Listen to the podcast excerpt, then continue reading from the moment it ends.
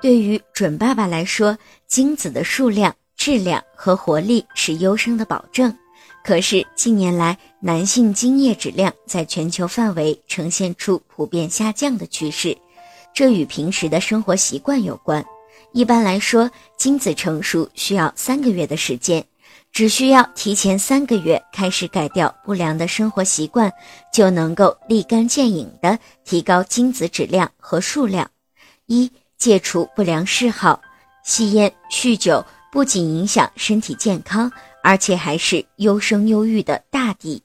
二、节制性生活，性生活频繁会使精液稀少，精子的数量和质量也会相应的减少和降低。正常健康的男性以每三至四天性交一次，精子质量会最高。三、避免暴露在高温环境中，阴囊的温度比体温低一度，温度过高就会产生不正常的精子。